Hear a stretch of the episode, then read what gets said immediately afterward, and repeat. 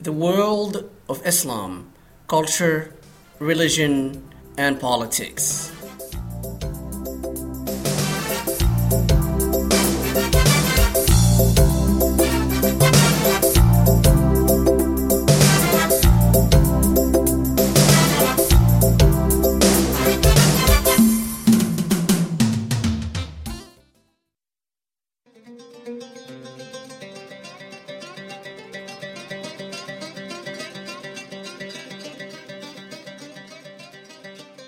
This weekend marks the anniversary of the passing of Professor Mohammed Arkoun, who died in 2010. Professor Arkoun had a huge influence on my intellectual development and my intellectual commitments. This video is in his memory.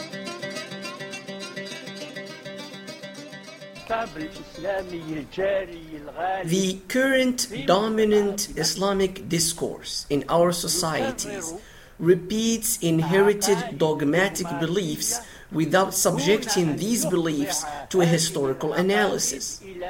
Because beliefs come from social actors, beliefs are social and historical constructions. Beliefs did not come down from heaven. We take texts that we have in consideration, like the Quranic text, and we interpret it. It is interpreted by social actors.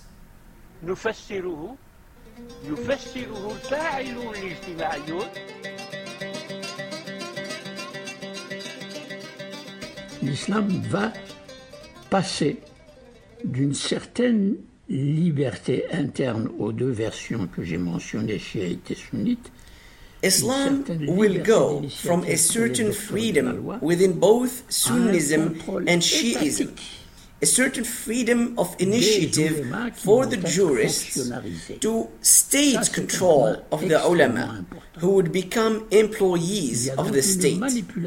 This is an extremely important point.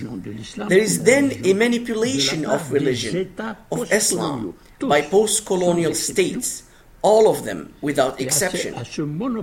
And in response to this monopoly that the state will exert, instrumentalizing religion to build a form of legitimacy that the state does not acquire through democratic means, it will generate within society movements of political opposition that will grow inside the mosques.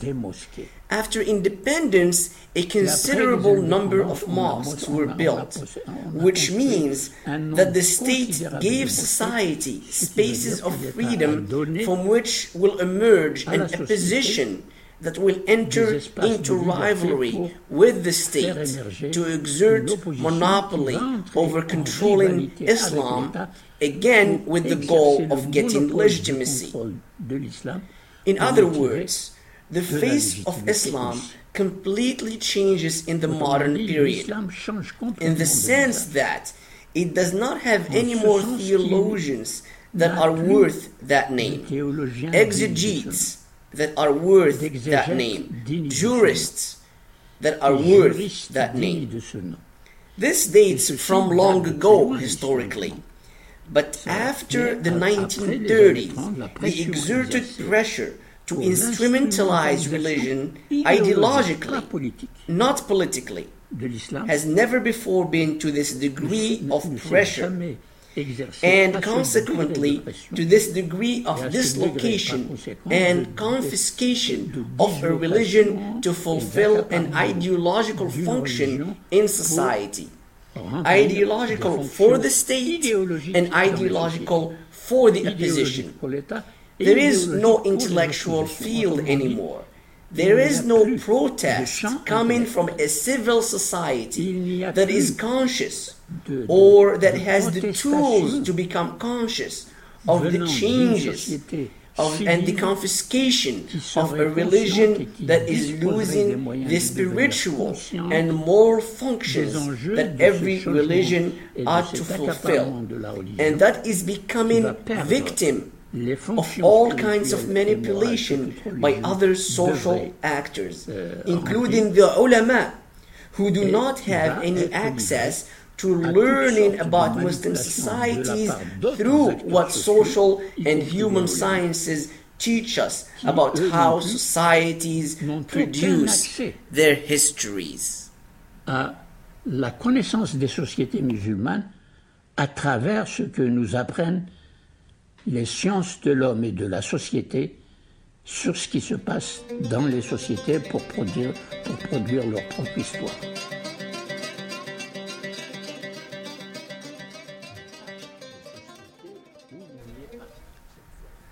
There is no society where this sort of violence does not exist.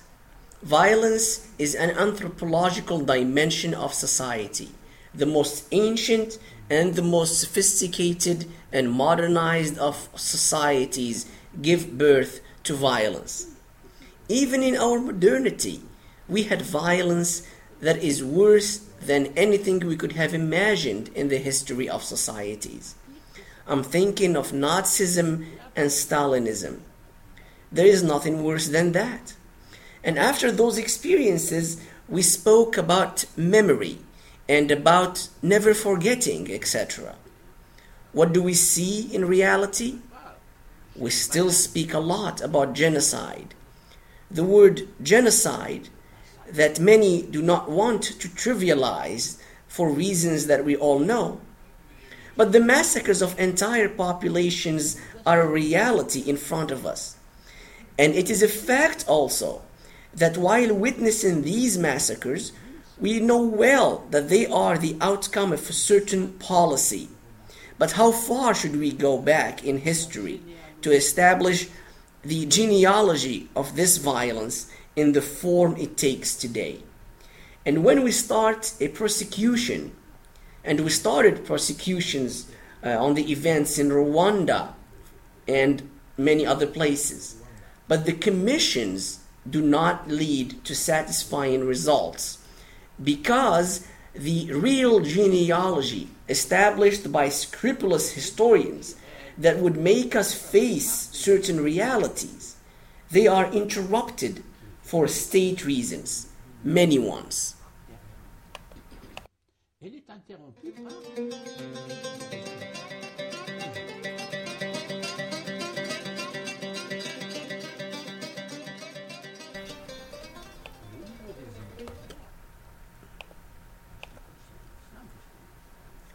At the level of the imaginaire concerning Islam, it's not about Islam. It's what I call and this is a little complex, but uh, reality is complex. So we need tools of analysis that are very sharp. What I call the religious regime of truth. How truth is constructed within a religion, and how this constructed truth, socially, historically, and culturally constructed truth, becomes a transcendent reference, ontological, indisputable under the name of belief, for example. But there is a place to do a genealogy of a religious belief and of a religious truth, like Nietzsche did for the genealogy of Christian values. We must apply the Nietzschean method for a philosophical and anthropological critique of values and of what religions call truth. But also, when we take this road, there will arise the question of the re- regime of truth according to modern secular reason. Because the wars of Hitler and Stalin were not conducted in the name of a traditional religious truth, but in the name of ideologies that functioned with exactly the same tools, the same procedures of reasoning and of legitimation that religions had used. These are lines of analysis that take us very far. So, judging terrorism, it's horrible, it's frightful, Of course it is. But it leads us to the human. It leads us to human nature. It leads us to human reason and to the very various ways in which reason functions. Now, we had two experiences, we can say, in the history of reason the religious experience, and we saw what it produced, and we still see what it can produce, and the experience of modern reason that took political power and intellectual power since at least the 18th century. And we cannot ignore that it is inside European countries where modernity had emerged and had achieved its best conquests that there was Stalinism and Hitlerism that are terrible experiences. Où la modernité a émergé et a fait ses meilleures conquêtes, qu'il y a eu le stalinisme et l'hitlérisme.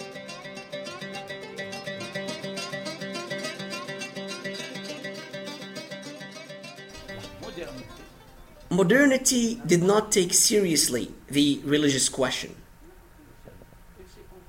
It was content with pushing it aside and locking it in what was called the private sphere. Intellectually, this does not work. Spiritually, it is not acceptable. Because humans need emotions. They need to dream, to transcend themselves, to expand. Religion allowed them to do that. But at the same time, religion led them to build the polis in the manner that we know. And that's what we need to battle with today.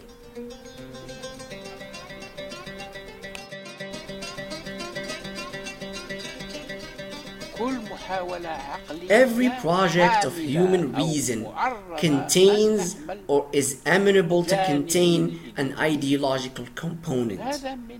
This is part of the human condition.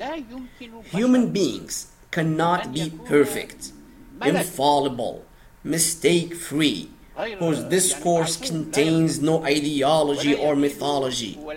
This does not exist. That's why reason imposes on reason in every culture and in every thought. The understanding that reason makes mistakes, that reason always leans toward ideology, and society as a whole and social structures impose on reason a pressure that makes it lean toward ideology and belong to ideology. That's why in my whole life I did not join a political party nor a union with a political agenda. This does not mean that I did not participate in intellectual currents and struggles, but I participate as a human being and as a citizen that imposes on himself this method that reason imposes on reason. And there is a saying of the Sufi Abdul Qadir al Jilani in his Ghunya. He said, quote, I fought the truth, with the truth, for the truth. End of quote. What a beautiful saying. I fought the truth with the means of the truth in order to know the truth. But despite that, I will not fully succeed. Listen, O people of understanding. This is a saying of Abdul Qadir al Jilani that matches modern epistemology. This is what critical epistemology calls for.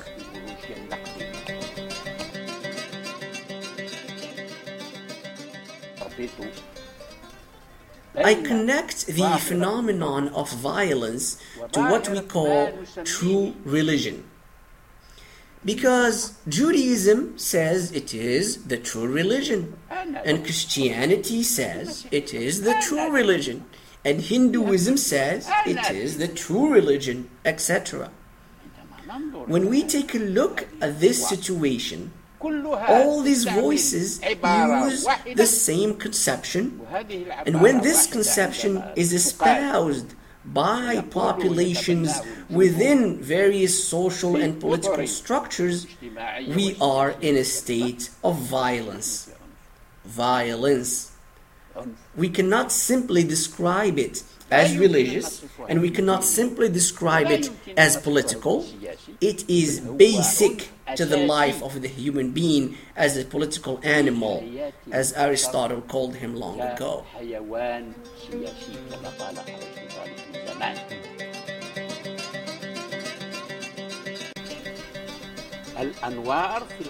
The Enlightenment in the 18th century.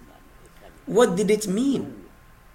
It meant the liberation of reason from the restrictions of theology and from the restrictions of religious laws of the church that monitored all the productions of reason in the same way that the ulama monitor them within Muslim contexts.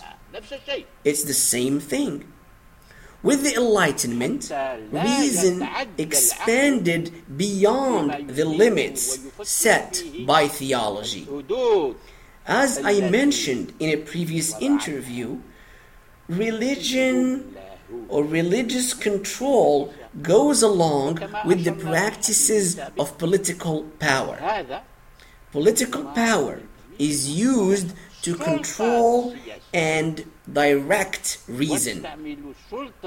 The Enlightenment liberated reason from those restrictions so that reason started to raise questions about history and it became possible to write a comparative history of religions. This was an attempt that started in Europe in the 19th century only. Before that, this was not possible. It was not within the domain of the thinkable.